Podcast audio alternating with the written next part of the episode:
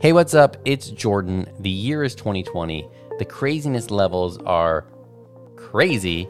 And with all that comes, you know, the game industry doing what it does, which is adapting.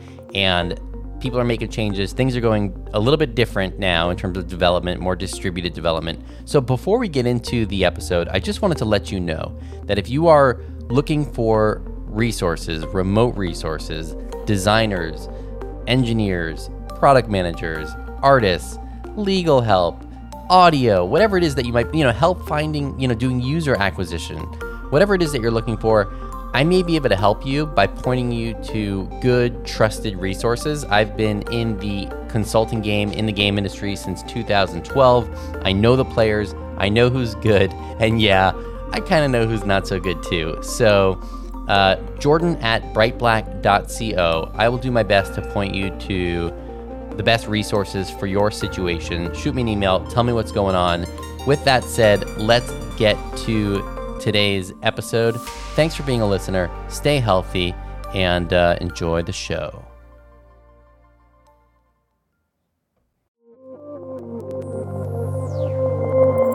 Listening to Playmakers Podcast. I'm your host, Jordan Blackman. And on this week's episode, we've got Ian Milham. He is the game director at Crystal Dynamics over in Redwood City. Before that, he was the creative director and art director at Redwood Shores Electronic Arts, working on games like Battlefield Hardline and, of course, the Dead Space games. And before that, he worked at LucasArts. This man knows his stuff. We talk about that stuff on this week's episode of Playmakers. So, I am very excited about this interview that I'm sharing with you today. I was excited before the interview. I was excited as soon as we recorded it. I felt that it was something special. And listening it again to prepare this intro, I had the same feeling. Ian is, in addition to being clearly an incredibly talented game maker, he's also a great interlocutor and somebody who is able to explain the concepts of game creation and the processes and his own opinions on it in a way that is unique. Before I even interviewed him, I had seen his GDC talk about doing the art direction on Dead Space 2, and we'll put a link to that on playmakerspodcast.com. And that talk was so good that I knew I had to have Ian on the show. And I recommend watching that talk. We do cover some material that's a little bit similar, but it's largely separate and it's incredible. So you're definitely going to want to check that out. Ian and I had, I would call it a, a wide ranging talk. We had a great conversation covering just a lot of meaty stuff around making games. So we talked about the history of the Dead Space franchise. We talked about why sometimes you actually want to squint at your work, and, and that's not just an art thing, it's actually a metaphor for all sorts of stuff. We talk about some of the differences between working on big AAA projects with huge budgets and smaller indie games. We talked about why maybe your studio's first game shouldn't be the big opus that you had in mind when you created the studio. And we talk a lot about chi. Now, I know that sounds strange, but we talk about the game's chi. This is a concept Ian has, and it is well elucidated in this episode and in this interview. So, what chi is, how to align it across the game.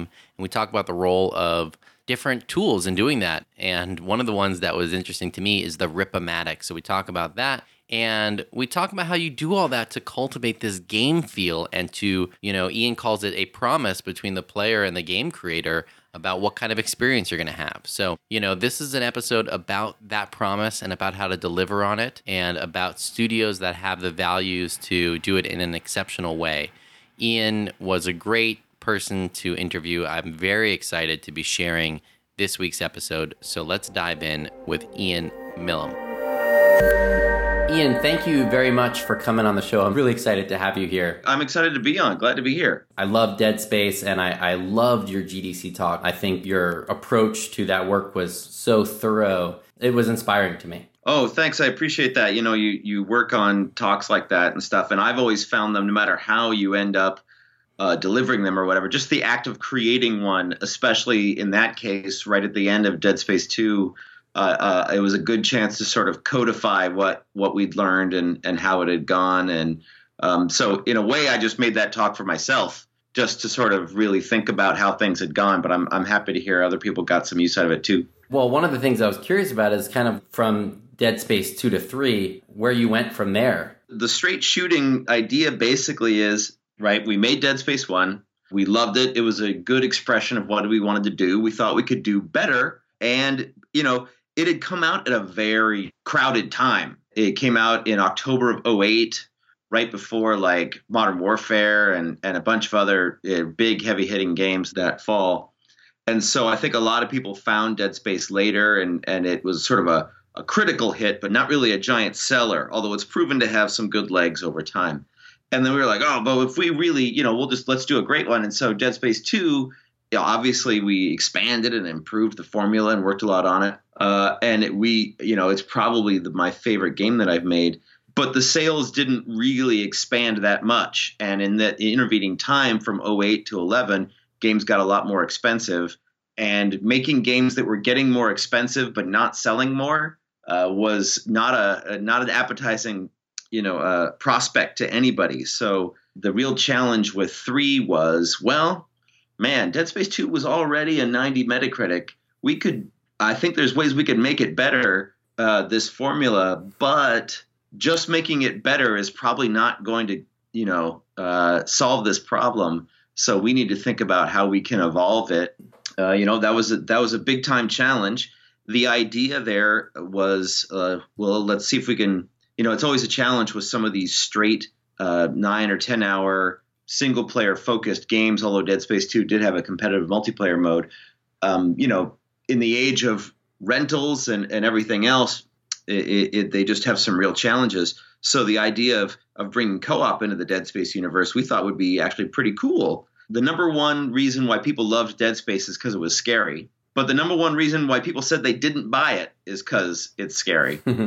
and the idea of the, the whole co-op was, you know, it'd be like maybe going to a scary movie with your friend, and you could, and it could sort of uh, bring people along that way. And I actually thought the implementation of co-op in that game was pretty clever and pretty successful. So um, there's aspects of that that I, that I'm proud of. Uh, and I think you know it was critically a lot more mixed than the other two. I think because critics over time just you know they thought they they had an idea of what Dead Space was, and Dead Space Three was different than that. But you know, uh, there you go. In the end, I, I, I, think it has some it has some real stuff going for it. One thing that I noticed in your GDC talk that I thought was very interesting is you talked about this quote from one of your art school professors who had said squinting can replace four years of art school. And I kind of wrote that down like that's a really interesting quote. Can you tell me a little bit more about what that means for you? Well, uh, you know, it, it means a lot. it means a lot of a lot of different things. I think you know it's a good. You can kind of it, in his case, he was talking about you know two dimensional illustrations. I was an illustration major in school, and that's and that's what he was talking about. And that idea was just when you squint at something, it needs it needs to work that way. It needs to work in its bones. It needs you know details will not carry the day for you if your core composition color theory and, and everything else is, isn't successful. I think that applies for, for games in a lot of ways too, where we, especially as game developers, can get so caught up in implementation and and and the way things are being made and all these little details. But the the real key is is being able to squint at your game and still and get it. And is it and is it strong? And and so often you can also, when you squint at something, see what's wrong with it because you're you're taking away the superfluous details and things and that's sort of it's always a challenge because you you get you get down really into the weeds of your game and you're working on this little texture or this beat or whatever it behooves us all to take a step back and squint at it every once in a while and and really see is it is it paying off at in, at a at the top level sort of like specifically visually, you know, if you if you're squinting, you can kind of you can kind of like are the colors working? Is the contrast working? Is it still main? Is there still something cool there? What I like about the way you express that is that there's sounds like there's kind of a, a deeper level, like squinting, the metaphor of squinting at whatever mm-hmm. you're doing. The story. Can you squint at the story and still have it work? Right. And it, it, if you can't, then you got a problem. This happens a lot in in the, in this particular in the art context, right? It's because uh, you can make fundamental compositional errors or biological errors if you're drawing a person or something. And it doesn't matter how nicely you render that skin tone or the hair. If you didn't lay out that face right, Uh, it's not you're not going to save it. It's not going to work. And also, as you're you know laying in light and and shape and form, uh, you should be able to squint at it and, and, and still get it. And I think it's the same uh, same thing metaphorically with code or story or design or any of those things. It needs to work at a detail level and at a squint level. Something I wanted to ask you, I noticed that you started back at LucasArts. Is that kind of where you feel like you got I mean, I know you did some work before that. I did work before that. So I, I my first gig was doing art back in the sort of when the PlayStation came out in 96. The that's when, you know, CD-ROM was sort of a part of the package for the first time and we all remember what a leap sort of Final Fantasy VII made in terms of graphical storage and that kind of thing, and being able to move around on these background paintings. So that was my first gig was working on an RPG that was a lot like that. That was just fine. And then in November of 98, Grim Fandango came out. Mm. And it was technologically very similar, moving around a, a sort of relatively crude uh, 3D character on a on a 2D background that it had some elements cut out and stuff like that. So it kind of had a faux 3D effect and I just man, I just loved every part of that game. I loved the vibe. I loved the originality. I loved every part of it. Talk and about so, a product where you can squint at it and it still works. Yeah, in terms of like what an incredibly strong concept. And so I went to LucasArts about six months later uh, after Grim Fandango had come out. Unfortunately, I kind of felt like the guy who got to the party that was kind of lame, and uh, there was a couple people at the party that were like, "Dude, you should have been here an hour ago. It was amazing because right as I was getting there was during that year is when Nihilistic, Infinite Machine, and Double Fine all got started wow. by LucasArts people who had all just made stuff I loved and then decided to leave. I got there only just in time to see the bus pulling away with the, the LucasArts that I knew. What year was that? This is 99. And I would turn into other fabulous opportunities, and I, and I had a great time there. It just wasn't what I thought I was joining up with. It's amazing how many great studios came out of that. And Double Fine's still going strong and really sort of delivering on the same mission that Tim had when he struck out to do it in uh, early 2000. And then a lot of the guys that I came into and, and worked with for a little bit, just after that, they left and, and formed Telltale and man, were they ahead of the curve with their episodic model and what they've been doing. And Telltale's been a quite a machine ever since. I actually, I did a few games with them when I was at Ubisoft. So oh, I, yeah. I know that crew pretty well. Amazing talent over there, and they're doing um their vi- the way their vision has become their reality is just awesome. Right? Yeah, those guys were on point. I mean, even their name, you know, from way back when they started, is exactly what they're still doing mm-hmm. um, and better and better. I thought it was very wise of them to have something that their studio was about. They knew who they were as game makers, but they didn't necessarily try to make their opus right out of the gate. They weren't making some giant game, right? They they started with some licensed IP, and of course that's that's turned out to be their bread and butter, but it was, you know, pretty small at those days.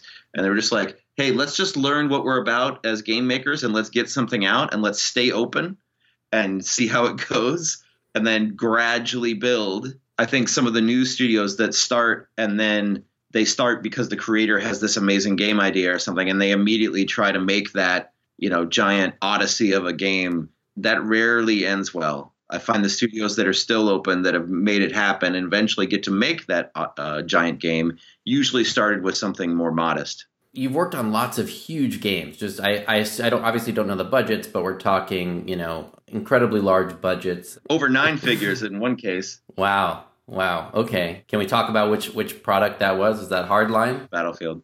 Oh, a Battlefield One? Uh, no, no. Hardline. Sorry, for that Battlefield Hardline. Hardline. Yeah, that's okay. That's what yeah, I was yeah. figuring. Incredible. But yeah, but man, games are getting expensive. You retweeted, I don't remember the name of the account, but you retweeted this picture of the Battlefield 1 team. The launch party that DICE had in Sweden. Now, that was with their like plus ones and stuff like that. But these days, I mean, you know, it's not at all uncommon for AAA teams to have. I mean, the the legend on GTA 5 is that they had a thousand people, but if you count partner studios and and easily if you count outsourcing, it's not at all rare to have teams in the 250 300 400 500 people range. Yeah I, have seen some of the uh, kind of huge rooms housing some of the ubisoft teams. Yeah. And uh, it's it's it's enormous. It's really something.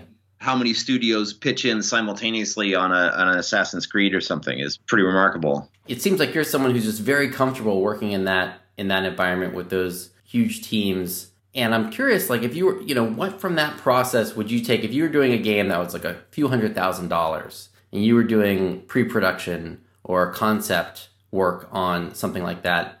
What do you feel like from that that experience working on those huge games would apply down to those size products?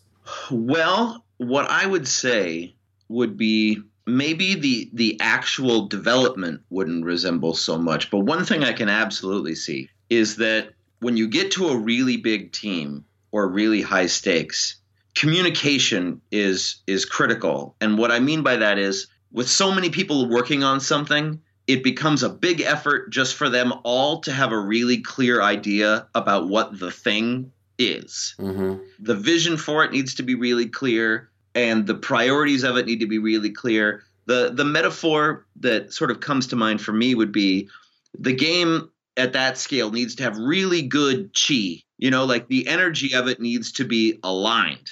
Whatever it is, like uh, to bring a recent example, I think Titanfall 2 has really great chi. You know what that game is about. The respawn they don't want to get too big. They are a design first and on the sticks feel first company. You can tell that that is a group of people that really agree about what they're making. How that applies at a more indie scale, I think, is good news about making an indie game is you got a lot of freedom. The bad news is you got a lot of competition. Hmm, yeah. And getting the game out itself might not be as much of a challenge, but getting it noticed sure can be.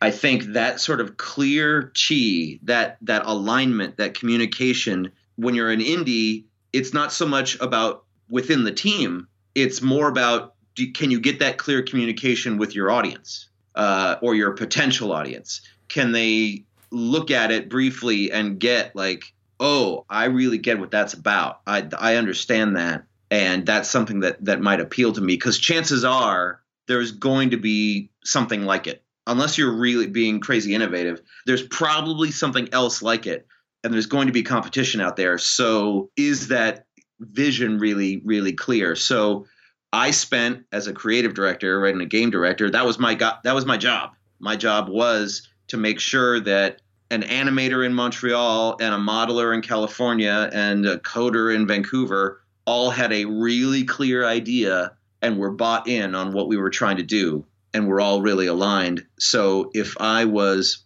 part of an indie group, I would be trying to take that same approach, that same power of like, are we crystal clear on what we are making and what we are not making?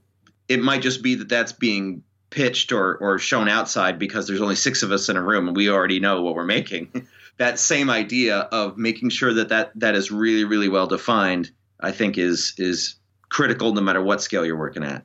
That makes sense, and it's it's actually really interesting because that, in, in a lot of ways, that was the story of your GDC talk as far as Dead Space One. And when I think about that message that you're saying for for kind of standing out in indies, that's always been what I think of as what's required to create an IP. Like if you want to start an IP, better to have not the greatest game, but have a really vital feel, brand, something that pops, and you know exactly what it is if you can create that, you know, you get the opportunity to kind of continue because you're going to stand out. I think you're right. That's that makes a lot of sense for anyone trying to stand out in indie and mobile and in what's becoming more and more just an incredibly crowded field. And if you do have that clear whatever you want to call it, clear energy, chi, vision.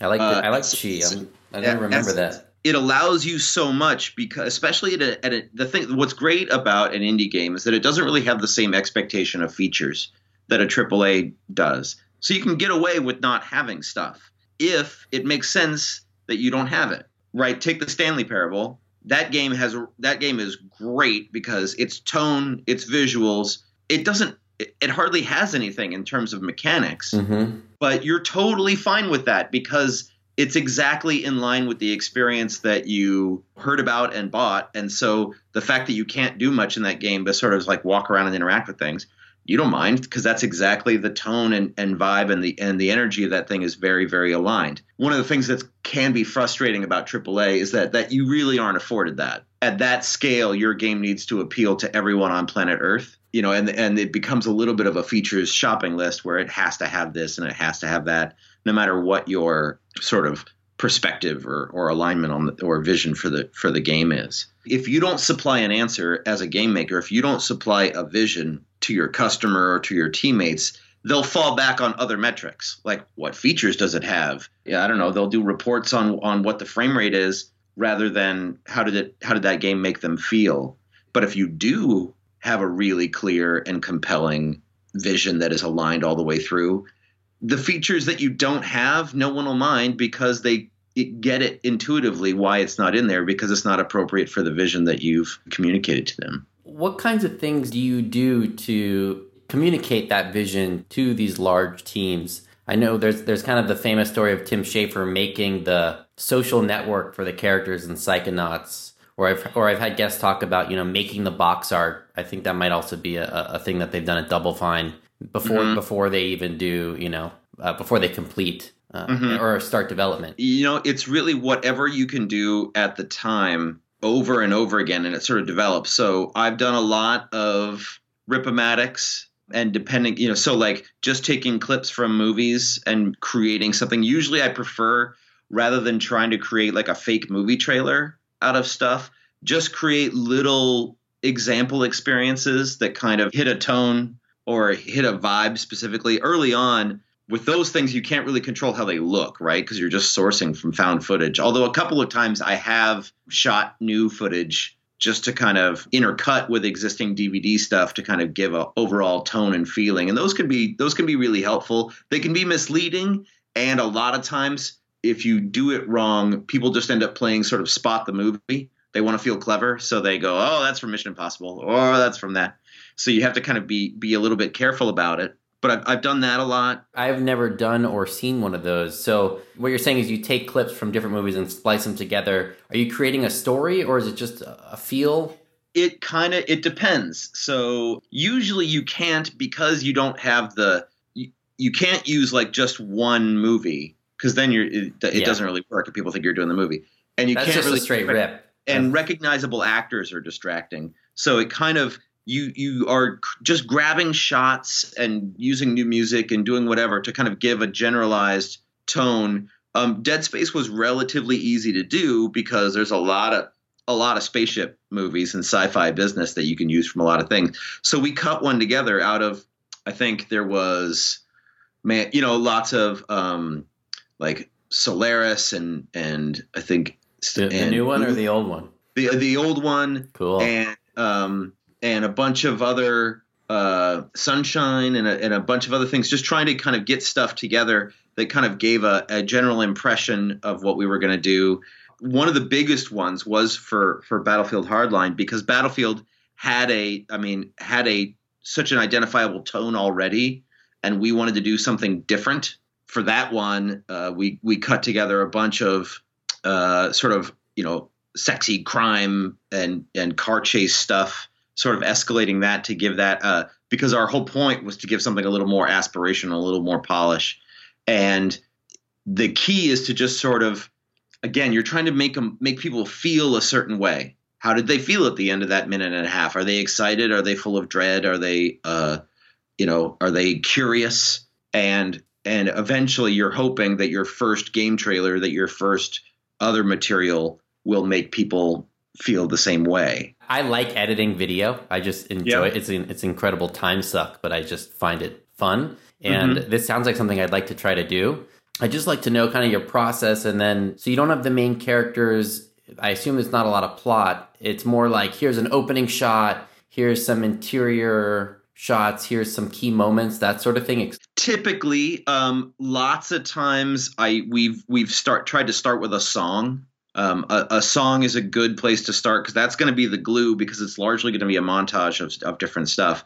Uh, a couple of times, if there's a really great voiceover or conversation from one movie that really sort of sets a nice tone, we might start from that, but then undercut a bunch of other footage underneath it to give a, a, a an overall impression of what we're trying to do. That's if we're going for a tone piece. Uh, just as often, if we want to inform how our animation is going to feel or the kind of you know sometimes we'll just do like a supercut of the kind of things that happen in this game. Mm. running along rooftops or swinging from vines or what you know like some adventure kind of game or whatever. You might do it that way instead. The tricky part is to really kind of have an understanding audience because i've done these before you know people from the marketing might get in and look at it and go like i don't uh, what? That wasn't in you know let's say you're making a space western you know like let's say you're making a, a some sort of adventure that happens in space, but you don't yet necessarily use movies from space because you're really going for the tone and the vibe and the and the feeling of it rather than the literal images. Right. Um, that can confuse people if they aren't kind of people of imagination and fluency with this kind of thing. Um, but it, you asked about you asked about process. You know, in the in the beginning, it's a lot of harvesting it's a lot of just grabbing as much as you can from certain things that that feel right and feel like an expression of character. Uh, and then typically, like I said, we've started with a song and sort of felt the beat along that, and then uh, started to fill things in around and just sort of see see where it takes us. And like I said, a couple of times I've shot new uh, footage to kind of intercut with it because we had a very specific like key image um, or uh, uh, something that we wanted to to make it a little more ownable or one of the things that can be difficult, right, is following a character through action because you're using a bunch of different found footage. It's you can't really do. Uh, I mean, sometimes you can get away with it. Maybe if you are, you know, I, I haven't ever done this, but I could see maybe someone with a huge filmography like Tom Cruise. You could intercut like yeah. Tom Cruise movies or something, but for the most part, you can't do that. Uh, so it tends to be more. Uh, That actually about- sounds hilarious. right? Uh, it te- he's got a great run. Uh, he's easily the best runner in Hollywood, always has been. And then you sort of, you know, you just sort of go from there to cut to cut something together, and it's really just a conversation starter. Uh, hopefully, with the team or whoever you're communicating with, you're like, well, this is sort of the ballpark of what we want it to be uh, overall, and and how do you get, how does that make you feel? And someone got might go, oh man, that's that's a little darker than I thought, or that's a mm-hmm. little, you know, one of the one of the key learnings from the Dead Space ones that we did is that it was pretty slow. The the Ripomatic that we made, it was it was there was punchy, but there wasn't a lot of jump scares in it, and it was sort of a slow psychotic build with some purposely vague voiceover about you know why don't you we can't explain what's going on. Why don't you come see for yourself kind of stuff and and it had sort of a tone that is actually pretty good through line to how the shipping thing how the shipping thing felt compared to for instance they might have thought we were making aliens and there was going to be space marines in it and it was going to be machine guns and stuff but the from the beginning the ripomatic helped establish no no this is going to be a game where you actually kind of walk a lot Yeah, and it and then that kind of gives you some of that chi. Right, right. But then, for instance, uh, one of the, the the core things about the mechanics of Dead Space is that right, it's a game with long enemy interactions. Like you don't, you're not fighting eight dudes simultaneously, at least very rarely, that all sort of drop with one shot. It's about having a long combat relationship with something with a powerful thing that's approaching you slowly and you have to do fine motor movement. You got to get it in the elbow, you got to get Right. it in the other elbow, you got to get in the leg, Which right? And so- nicely with fear. right. And you know this because also in fear, people have a hard time doing fine motor movement uh, in fear. Mhm. And the analogy that we used a lot uh, for Dead Space Combat is it's when the person is getting chased and they get to their car and they have to get their car keys uh, in the door and they're like, uh, uh, uh, uh, uh, right? They're trying to get the car started and it's it's it's that. So we would literally use a clip of somebody, you know, like fine little things, like someone trying to get their keys in the lock or whatever. Even though that could be like from Friday the Thirteenth or something, it's not on a spaceship at all. But the emotional truth of it Mhm. was was applicable. Al- Although, what I- from what I, what I remember, it's been a while, but I remember in Dead Space, you, you think you've got the monster, but then they're still they, they're still alive. It's like you, you finally get the key in, and then there's another there's another lock.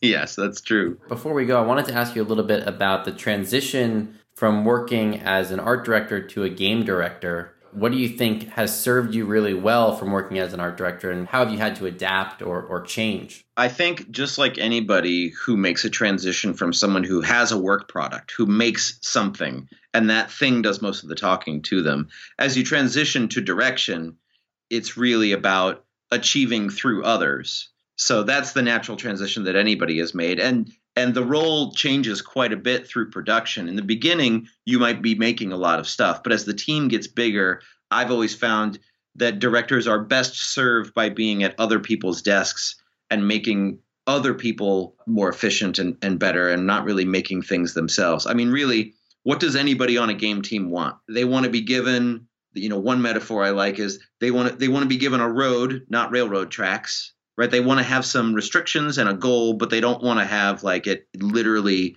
controlled. They don't want to be just used as hands. They want to contribute to the whole thing. So they want a target to shoot at. They want feedback along the way that they are in fact going towards the target, and then they don't want to have to do it over. Hmm. So they don't want you to change your mind. Uh, now you do change your mind sometimes, but you have to kind of own that that's your problem. And so, as an art director, I was mostly my job, right, was to help establish in the early times a a vision and a look for how this thing was going to uh, look on screen and how it was going to communicate what was important about the gameplay and the mood and the, and the tone and working with the other departments and negotiating with the other departments. I think that's a big that's a big sort of misconception about being an art director. I found more than half my time was with non-artists. It was working with the engineers and the designers to to make sure that art's needs were represented with them and that uh, their needs could you know is there something that that art could be taking advantage of to deliver something even better? But it was mostly a communication job. And then as people are creating work capitalizing on wins when somebody on the team makes something incredible making sure that the rest of the team hears about it and learns from it and maybe changes their plans based on it and so on and so forth. And i actually haven't found it to be that different between art direction and game direction just scale but it's the same ideas of you know, how giving people uh, uh, a playground to work with, work in and having a nice having a nice target, and then as things develop, staying uh, flexible and excited and communicative around the whole team, so they can get those things they want. They they have a target to shoot for, and they don't have to redo it because uh, there's not enough time for that do you have a way when you're when you're kind of at the desk at someone's desk working with them uh, do you have like a ton of reference on a server somewhere or on your phone, things that you're bringing up uh, regularly to kind of re, you know to kind of realign chi as you're as you're working with people. You know, it depends. Hopefully, you've assembled quite a lot of that in in pre-production. You, you know, so yes, there are vast folders full of images, and then it can be all kinds of different stuff. It can be the tone from some movie or or or that kind of stuff. Or a lot of times I find the best reference or alignment for chi is just real world. Um, you know, that way you're not really being derivative of some other creative work necessarily. But if you talk about the way certain activities feel or the way uh, certain experiences we've had and that we're trying to translate, like I was talking the other day, I don't think this is a spoiler or anything, about searching and discovery and how like you know when you go to the beach and there's that old guy with the metal detector and the and he's got the earphones on and he's sort of walking around naked. with the metal detector. And, and well that's the thing is you okay, you make fun of that guy, but you're also watching him. You're also a little bit jealous. Like there's there's a there's a primal uh, curiosity going on there. And so you know we might talk about things like that and and that's the kind of stuff you're doing during pre-production and then what I find then it's it's a matter of when you're talking about actual production, then you want as then you want to be as concrete as possible. There's certainly uh, a lot of exploration still to do, but to the point where I'm a big fan of early on getting uh, paintings done that are basically screenshots that you can that everybody agrees if it looks like this when we're done. Are we good? And we will we will do paintings that are uh, graphically real to whatever our look is and scrub them on the screen right on top of the live scene because we'll capture it from a camera in the game, paint over it until it's um, really tight and everybody really works on it, and then we we aim towards that specifically, and then rather than reference and touchstones in a broad creative sense, my job is to just focus on the what can we get done right now? What's the most important thing right now that gets us on the way to that? I find so often artists and designers they sort of they see all the problems broadly and they're like, oh, we got to do A, B, C, and D, and we got to do this, and we got to add that. And a lot of my job comes down to, all right, cool, you're not wrong, but how about for right now, let's just get A. Like, just let's just get this one part, and like, because almost all quality that I've ever really gotten to in making games has come through iteration, mm-hmm. and you're so much better off bringing your ambitions in so you can iterate on something than you are trying to get so much done at the same time. So I found that you know my job can be like, all right, don't worry about it, we will get there. Uh, I, I, I frequently I'm a supplier of faith, right? And then so it's my job to express faith and be like, I believe in you. We are going to get there. Let's just do this little part that we can get all the way through the process and we can learn about getting all the way through the process. And as we get to the end, we will realize how completely screwed we are and how this is no good. But then we'll go through the process again and we'll be a little less screwed and we'll kind of keep on going there. I actually found broadly that's what the role of director ends up being a lot because as anybody working on a game by themselves or with 500 people knows, games look like crap for a long, long time. And then they all of a sudden kind of look good. And they don't make their own case for existing until pretty deep into it. And so a director's job in the beginning is to sort of draw the treasure map for everybody about, hey, this is going to be great. But then it's a lot of months and maybe years of just creating faith for people that don't see it, even if they're working on it. Or frequently in a big organization, creating faith outside the team. Mm, yeah. So people will just so people will just leave the team alone long enough for the thing to actually become what you are certain it could be. Uh, yeah, I've I've definitely seen how just you know just protecting the team from disruption can be a huge huge benefit. Yeah, it's a well, yeah, and it's a it's a necessary thing. And the thing is, no one means ill. They're just sort of you know they're doing their jobs and they're free, either curious or they they are whatever, and they and they just can't see what the thing is going to be, or maybe no one knows yet. That's the process. That's how things just take a while, and so your job is to act like you know exactly where it's going, even if you don't, and to have faith that it's going that way while still um, doing your homework and making sure as much as possible that it's going to get to go that way. It's, you know, I think I've been very lucky to be a part of some very talented teams. And most of the most of my career, even as an art director, was not really spent improving people's art necessarily. They they were pretty good at that. It was aligning their art as much as possible so it looked like one person did it, making sure that as much of their effort ended up on screen as possible, that they weren't searching for things and they weren't doing things by half and then being told to redo it because the designer actually forgot that we had to go into this room instead of that room or any of that kind of stuff. Or marketing or direction actually thought they were getting this kind of game when we promised them this kind of game or any of those other kind of things. It was really just trying to align those teams and set them free more than um, create anything or or or anything like that uh, for me personally.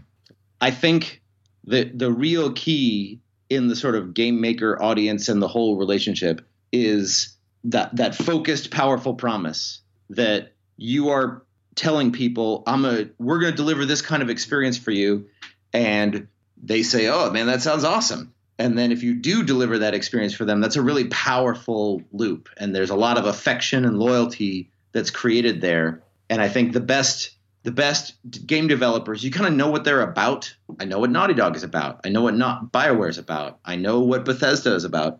And as a people become fans then because they identify with what you're about. Like I think Bethesda is a really great example, right? They promise they're like, this is the game where you can do whatever you want. You can do whatever you want when there's castles and dragons, or you can do whatever you want in a post-apocalyptic wasteland, but you can do whatever you want and they keep that promise radically, even if it means their games are going to be kind of buggy and breakable. We're gonna do. We're gonna let you do whatever you want, even if it's collecting every head and putting them in this one house until the frame rate goes to three and the physics explode. But we're gonna let you do it because this is the game where you get to do whatever you want. And what's interesting is that promise is so focused and so powerful for that audience that they forgive a lot, right? Naughty Dog kind of makes the opposite promise. You don't get to do much of what you want in Naughty Dog games, but holy hell, is it going to be amazing! Like they're like, listen, man, we're, we're going to do a little less choice, but uh, if you trust us, we're going to deliver a really impressive time. And people go, wow, you know what? That what really was an impressive time. I don't mind that I didn't get to choose that much. And that kind of focused promise on either end or whatever other promises that other games are making, I think that focus is so important because compared to, uh, well, this is just this game's going to be super fun and it's going to have single player and multiplayer and and co-op and it's going to have all that. Uh, that's not something that I can really feel passionate about as a fan, and uh, it's not it's not a focused enough promise. So I think related to that same idea of squinting or chi or whatever you want to call it, having a focused promise is super important. Well, uh, I can't wait to see what uh, what the next focus promise you're gonna create for us is. yeah, you, you and the team. Too. You know, me too. We got a long road ahead of us. Uh, so there's a lot of there's a lot of focusing yet to do, but I'm I'm pretty excited about the opportunity. Uh, well, thanks so much for coming on, Ian. It was it was great having you and and learning about you know the way you approach delivering on the the promise to the player. Thank you very much. Well, that wraps it up with Ian. I think it was a fantastic interview, super valuable, lots to learn. I love this idea of a promise between a studio and its audience about what kind of experience they're going to have. And, you know, Ian gave us a ton of tools to deliver that experience and to align the values and what he called the chi of that experience across these large teams. And I think a lot of this stuff would work on small and medium sized teams as well. And that covers, you know, 99% of games. It's very rare that there's just one person making a game that, you know, for every Stardew Valley, there's everything else that's ever been made. As I'm doing more and more of these interviews, there are residences that come up. There are things that appear over and over again. You know, the importance of the team, the importance of all boats rising together, of, you know, making sure that your team is working well as a unit shows up over and over again. The greats, they don't make it just about themselves, they make it about their team. It is the team that makes the game great. It is the team that fulfills the promise. And what can you do for your team today? That's my question that I'm going to leave you with. But before I leave you, I do want to ask you if you're getting something out of the show, if you're enjoying these interviews, if you've listened to a few episodes and you find them useful and enjoyable, please do support the show. You can do that by rating us and reviewing us on iTunes. Those reviews are how we get noticed by more people and get a larger audience, which helps keep the show going. So I would very much appreciate it if you would head over to iTunes and write a review. If you don't listen on iTunes, if you listen on Google Play or Stitcher, we're on all those platforms and you can leave us a review there as well. That's it for this week. I'm looking forward to seeing you on the next episode of Playmakers.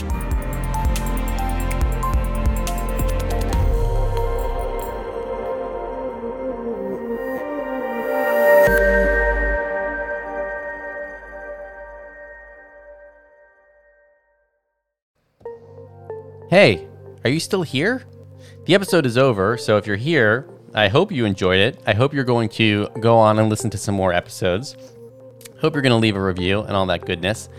But I also wanted to just remind you that I am doing it's sort of an experiment right now to see if this is something that people want, that people are responding to with coronavirus, with 2020, with the move to remote work, with the move to distributed development. Do you need help finding the right resources, the right external partners? I will do my best to help you. Drop me an email, jordan at brightblack.co. We'll figure out exactly what your need is, and uh, and I'll do my best to point you in the right direction. Simple as that. Okay, uh, thanks. Have a great year. Hmm, how do I say this? Have a great day. Catch you later.